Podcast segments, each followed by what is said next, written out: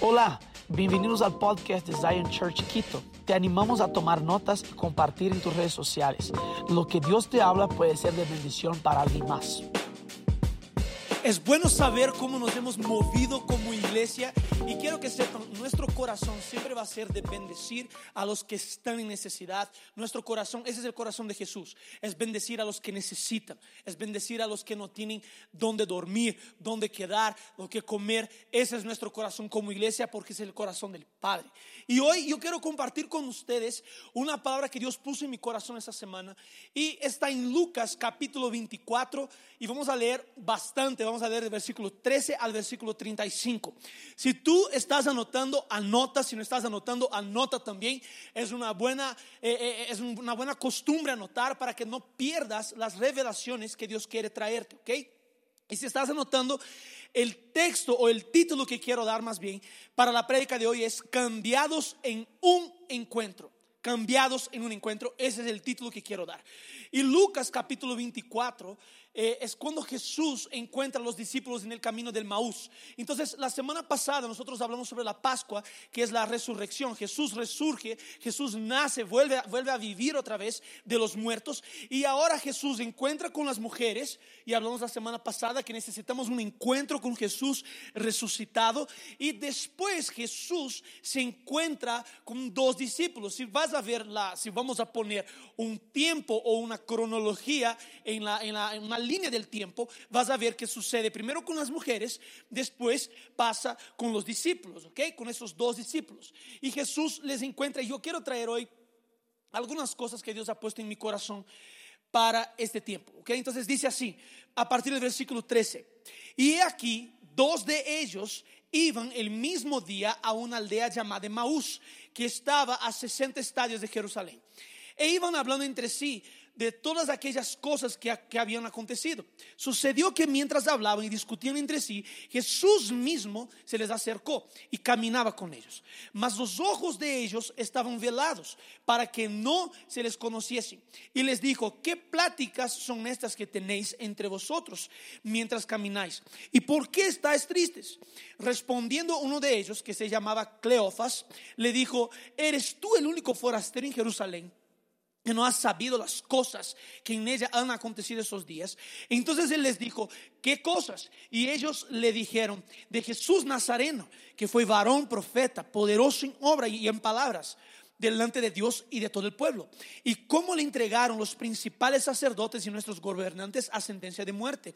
Y crucificaron, y le crucificaron. Versículo 21. Pero nosotros esperábamos que él era el que había de redimir a Israel. Y ahora, además de todo eso, hoy ya es el tercer día que esto ha sucedido.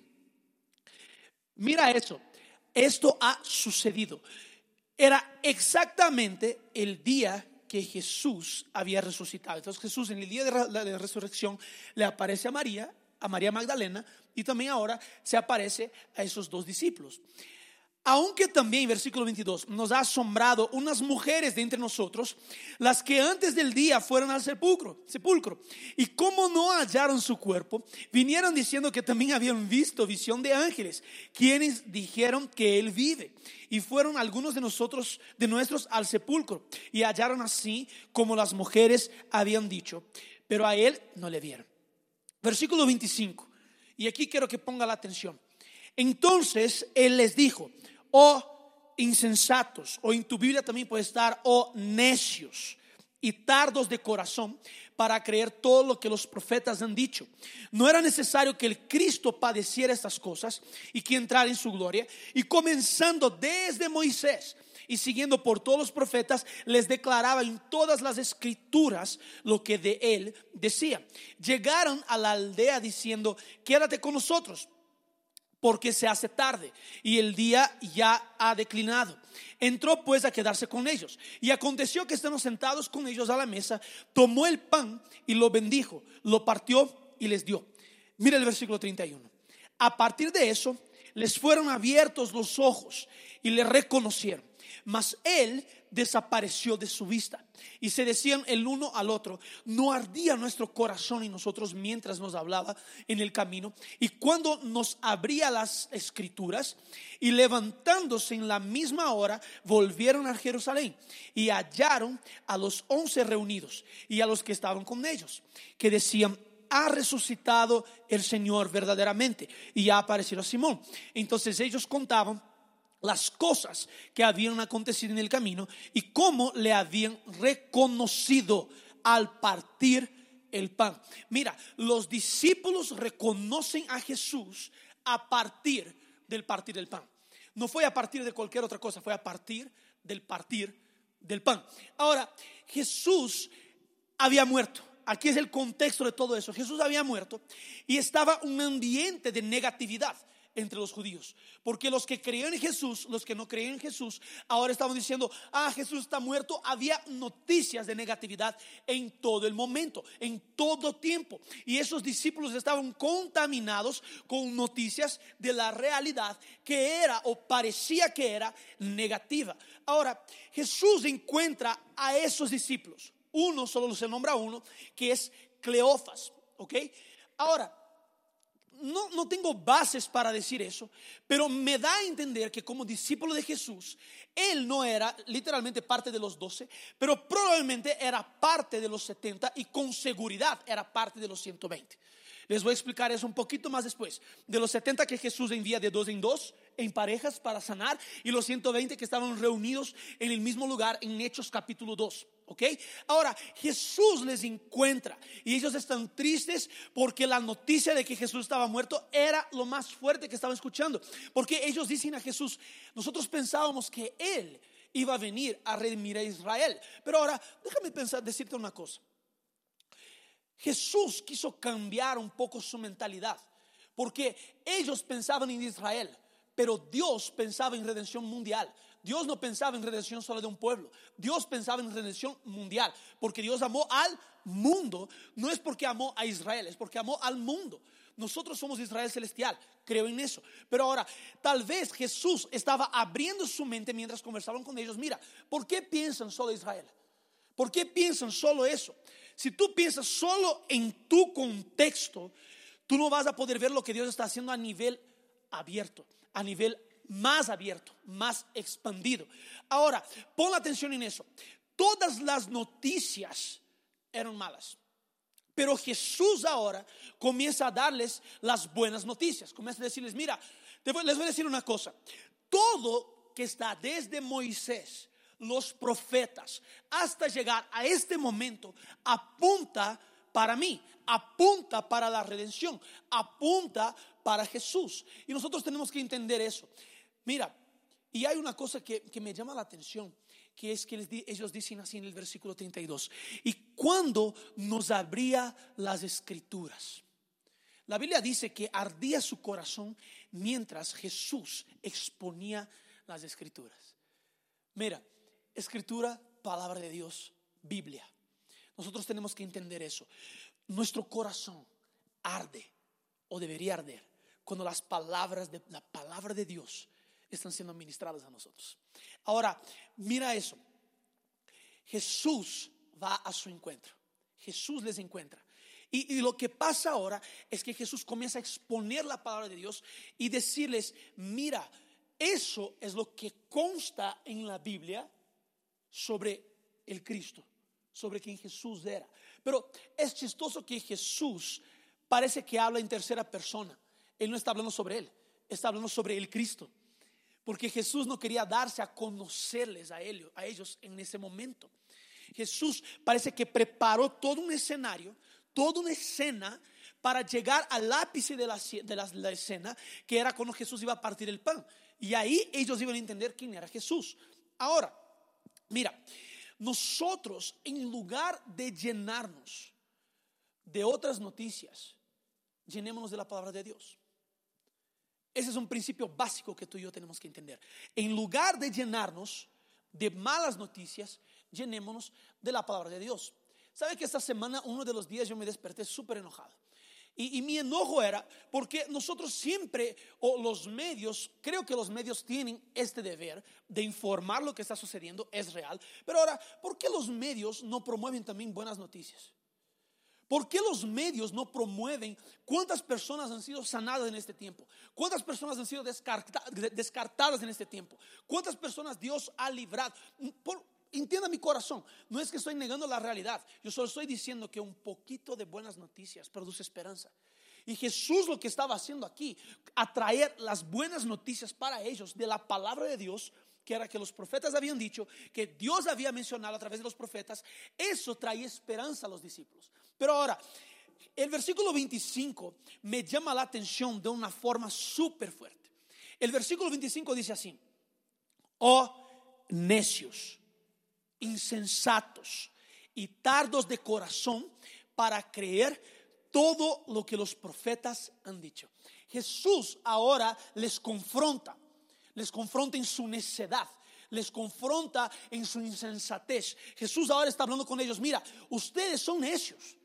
Ustedes son insensatos. Ustedes no tienen, un corazón que es lento para creer en todo lo que Dios dijo.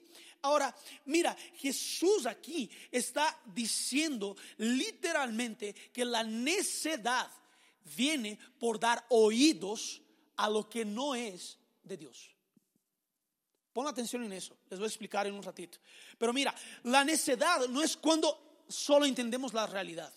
La necedad es cuando vivemos a partir de la realidad y no a partir de la voluntad de Dios. Esa es la necedad. La necedad es cuando nosotros vivimos a partir de nuestra realidad. Ahora, quiero darte un ejemplo. Abre ahí tu Biblia en Gálatas capítulo 3. Gálatas capítulo 3, Pablo va, está hablando con los Gálatas, con la iglesia de Gálatas, y vamos a leer a partir del versículo 1. Dice así, Pablo ya comienza el capítulo 3 diciendo, oh Gálatas insensatos, oh Gálatas necios, ¿quién os fascinó para no obedecer a la verdad? A vosotros, antes cuyos ojos Jesucristo fue ya presentado claramente entre vosotros como crucificado. Versículo 2. Esto solo quiero saber de vosotros. ¿Recibisteis el Espíritu por las obras de la ley o por oír con la fe. Pon atención, el oír con la fe. Tan necios sois, Pablo ya comienza a darles, habiendo comenzado por el Espíritu, ahora vais a acabar por la carne. Tantas cosas habéis padecido en vano, si es que realmente fue en vano. Aquel, pues, versículo 5, que os suministra el Espíritu, o sea, Jesucristo, y hace maravillas entre vosotros, lo hace por las obras de la ley o por el oír con fe.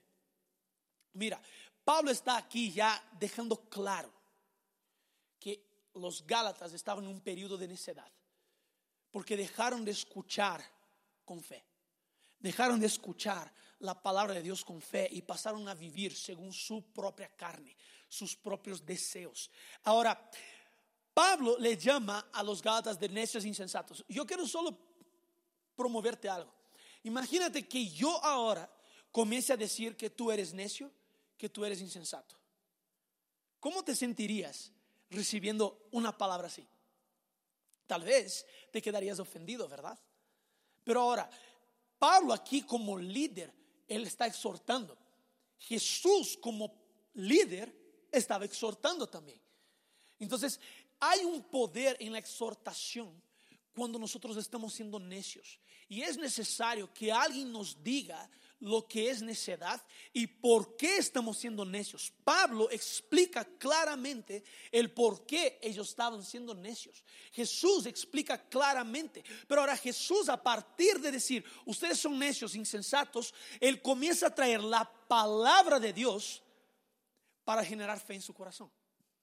Porque la fe viene por él oír. ¿Y oír qué? La palabra de Dios. La fe viene por ahí. Entonces, Jesús les llama de necios a ellos, pero después ya viene con la palabra que es el remedio para la necedad. El remedio para la necedad es la palabra de Dios que trae sabiduría. Ahora, lo que me llama la atención también en el texto de, fe, de, de Gálatas, perdón, es que Pablo dice que estaban siendo guiados por la carne. dejaron de ser guiados por el Espíritu para ser guiados por la carne. Ahora, eso sucedió porque ellos no estaban oyendo con fe la palabra de Dios con fe, versículo 4. Ahora, en Gálatas 5, dos capítulos más tarde, Pablo habla sobre las obras de la carne. Él habla sobre las obras de la carne. Ahora, y eso incluye, si tú vas a ver el versículo 20, incluye una obra de la carne que a mí me llamó la atención, que es herejía. Una de las obras de la carne es herejía. Y yo voy a traer eso porque quiero conectar eso con texto de Lucas. Pon atención. La palabra original para herejía en el griego es anoetos, que quiere literalmente decir los que caminan bajo su propio conocimiento o su propia opinión. Eso es una herejía. Herejía es caminar bajo su propio conocimiento y bajo su propia opinión.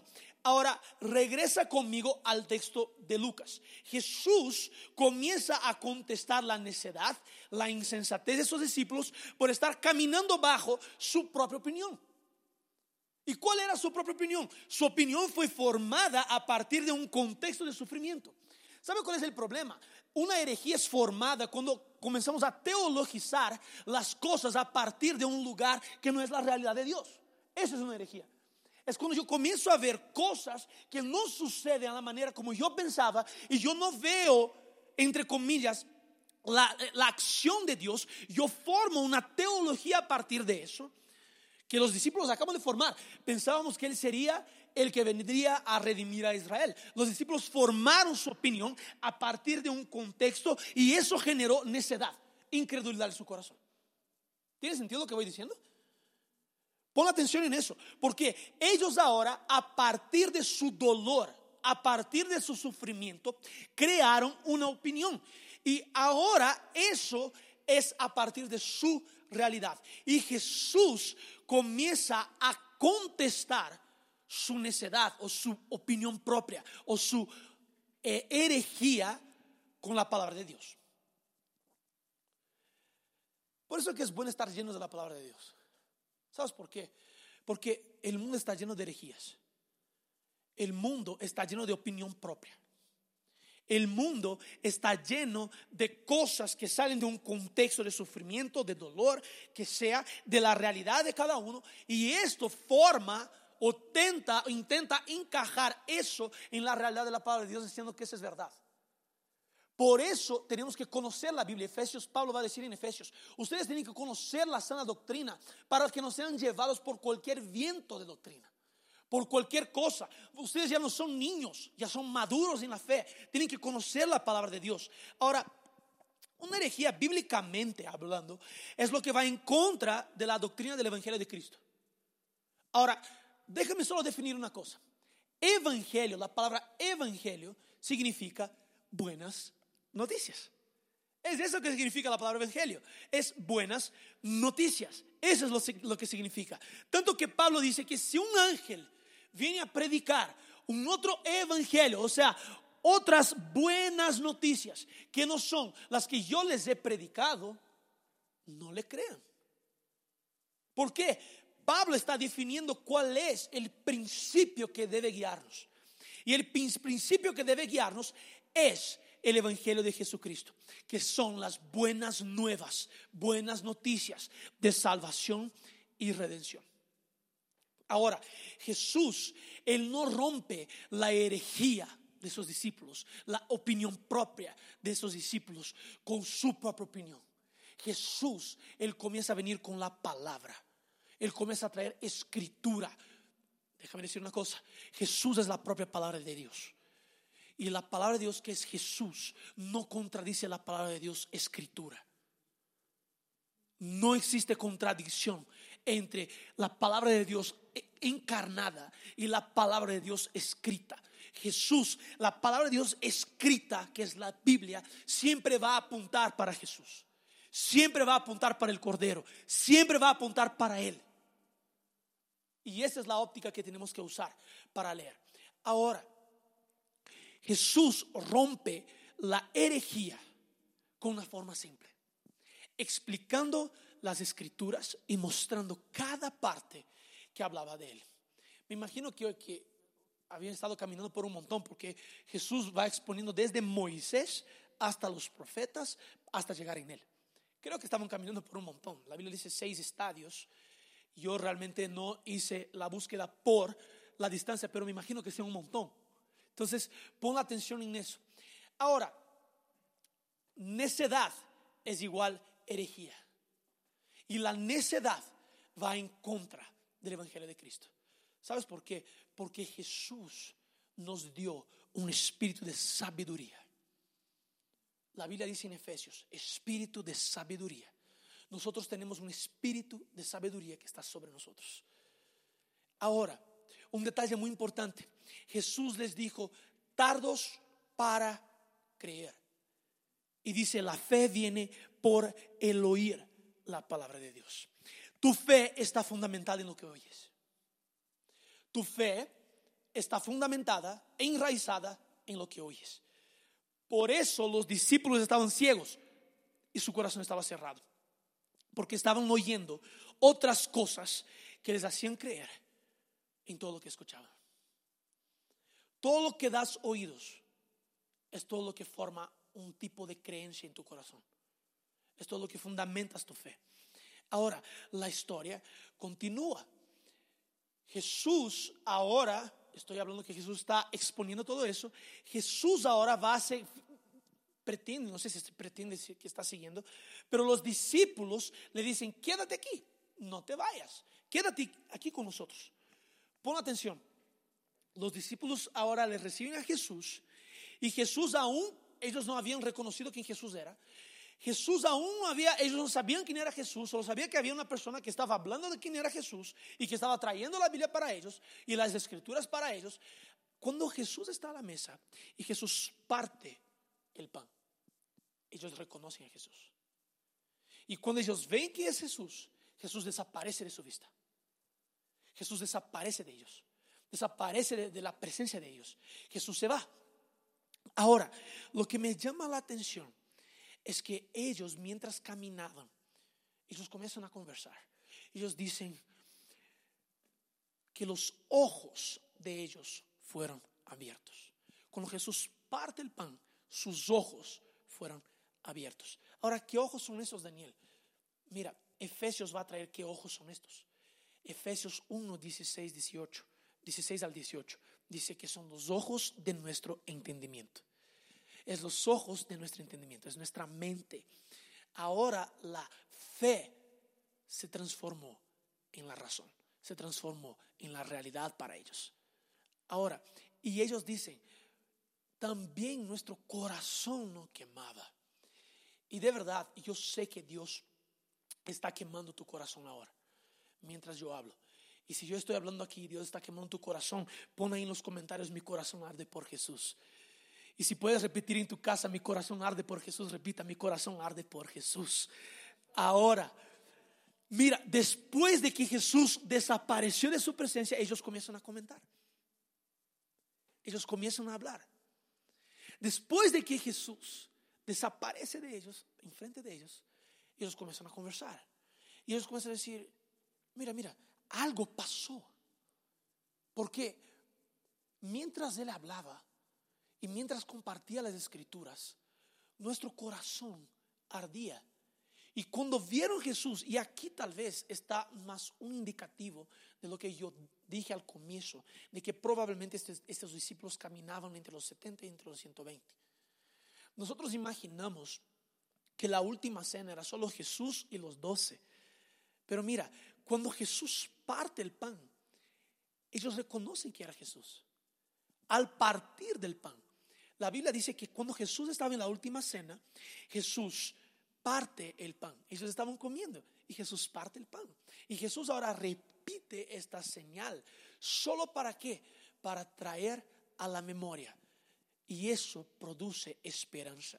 Jesús sabe el principio de que si Él trae a la memoria alguna cosa de, ti, si tú traes a la memoria algo que Jesús hizo por ti, algo que Dios hizo por ti, eso va a producir esperanza más adelante. Por eso cuando Jesús parte el pan, algo cambia. Ellos ahora tienen acceso al espíritu de sabiduría y revelación, al espíritu de conocimiento de Dios, al conocimiento de que era Jesús. Y ahora la palabra conocer aquí es la palabra reconocer, es literalmente poner la atención. Esa es la palabra que está aquí. Es cuando, cuando dice reconocieron que era Jesús. Ellos habían puesto su atención en que era Jesús. Antes parece que era solo una persona cualquiera caminando. Ahora ellos entienden que es el Salvador, que es el Señor. Ahora, yo quiero traer tres verdades de cómo Jesús nos puede cambiar en un encuentro. Un encuentro. Y te voy a decir, si tú nunca has experimentado el amor de Cristo, hoy es tu día. Yo creo que Dios hoy te va a encontrar y tú hoy vas a reconocer que Jesús es tu Señor, porque Él es bueno y Él quiere encontrarte. Pon atención, Jesús, la primera verdad, Jesús les encuentra. No fue un encuentro promovido por ellos, por los discípulos. Fue un encuentro promovido por el propio Jesús. Jesús va a su encuentro.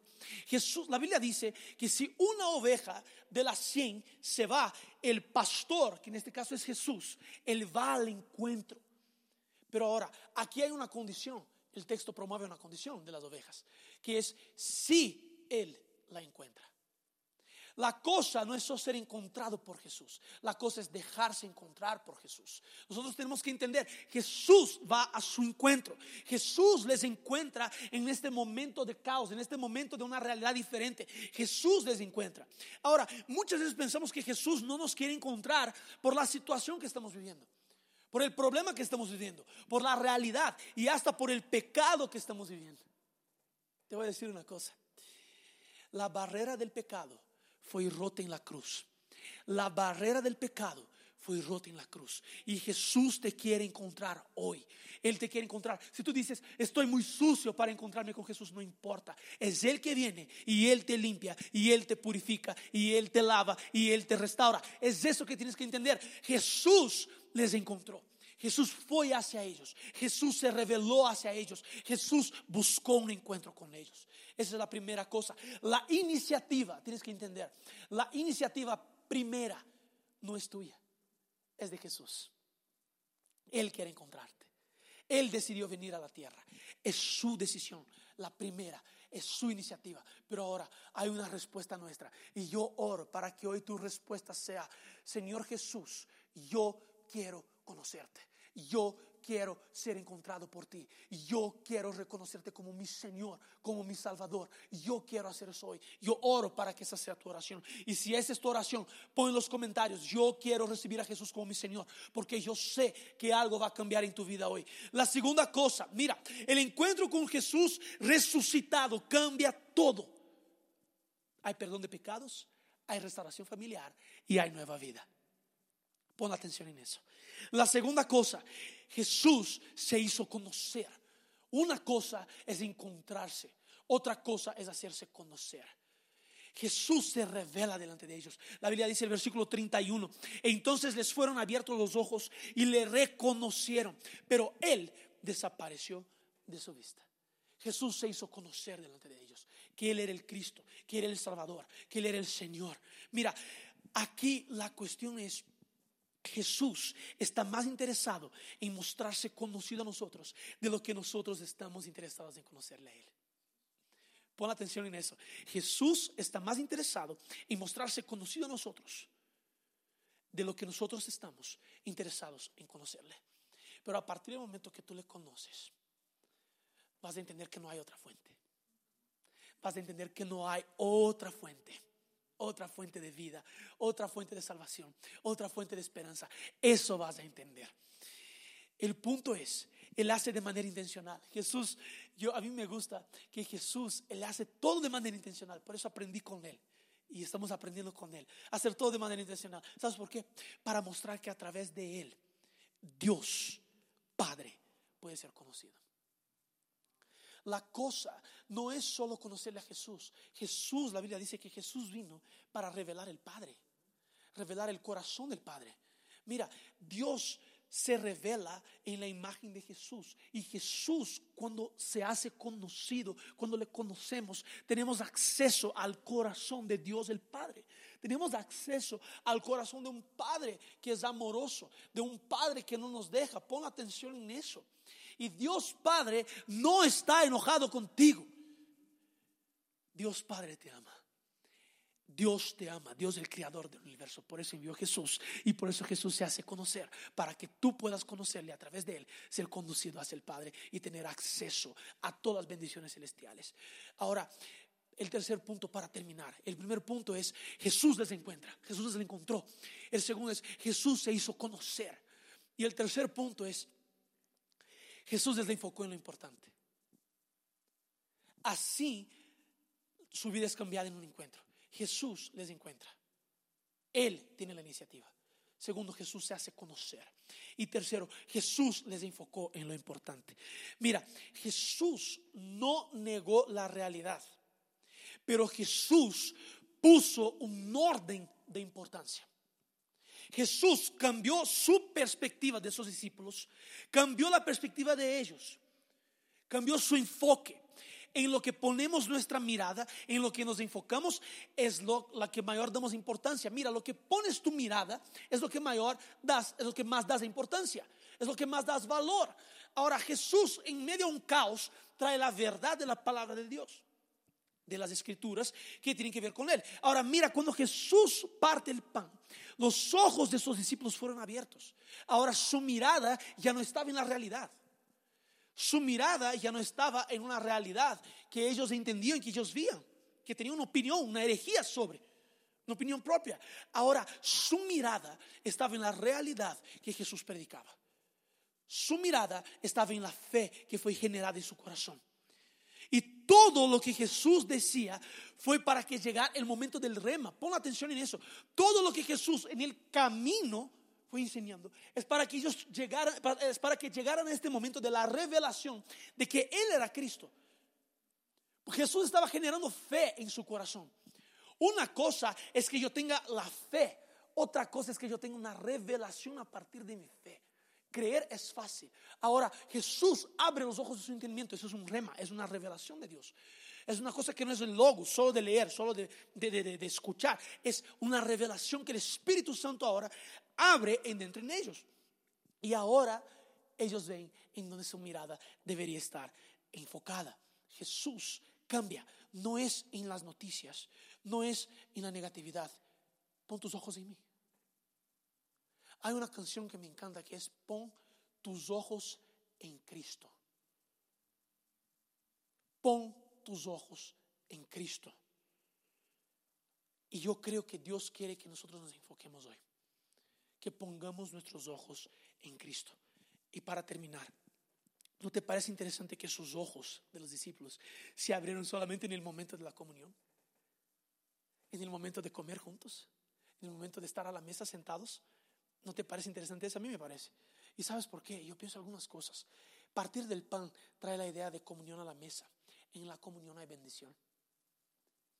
Jesús quiere tener no solo un encuentro, sino quiere tener una comunión contigo una común unión, estar contigo. Partir el pan muestra el sacrificio de Cristo, es el cuerpo de Cristo siendo molido por nuestros pecados. Todo lo que Jesús decía era para generar fe en ellos, para este momento de revelación, para este momento de la comunión. Lo importante es enfocarnos en Cristo.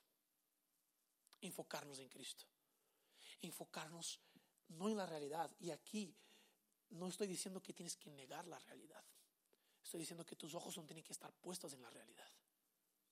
Y saber que hay una realidad mucho más grande que es la realidad de Cristo. Ahora, yo quiero darte buenas noticias. Jesús no solo resucitó, resucitó, Él es resurrección. Él no resucitó en el pasado, Él no va a resucitar en el futuro. Él es es un estado, Él es la resurrección. Marta se acerca a Jesús y dice, Jesús, pero sé que va a resucitar, ah, mi hermano Lázaro va a resucitar en el último día. Jesús dijo, no, no, no, yo soy la resurrección. Quien está en mí tiene vida.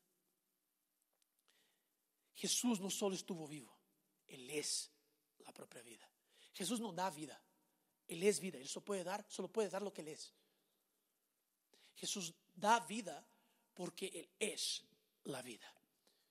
Y mi oración es para que hoy tú puedas recibir al Señor Jesús como tu Señor y tener un encuentro que va a cambiar completamente tu vida. Si tú quieres recibir al Señor Jesús, repite conmigo esta oración. Señor Dios, yo hoy reconozco que soy pecador y quiero y pido que tú me laves, me purifiques a través de tu sangre. Señor Jesús, yo confieso que tú eres mi Señor y mi Salvador. Amén y amén. Que Dios les bendiga. Nos vemos la próxima semana. Esperamos que este mensaje haya impactado tu vida. Suscríbete porque subimos nuevas prédicas todas las semanas.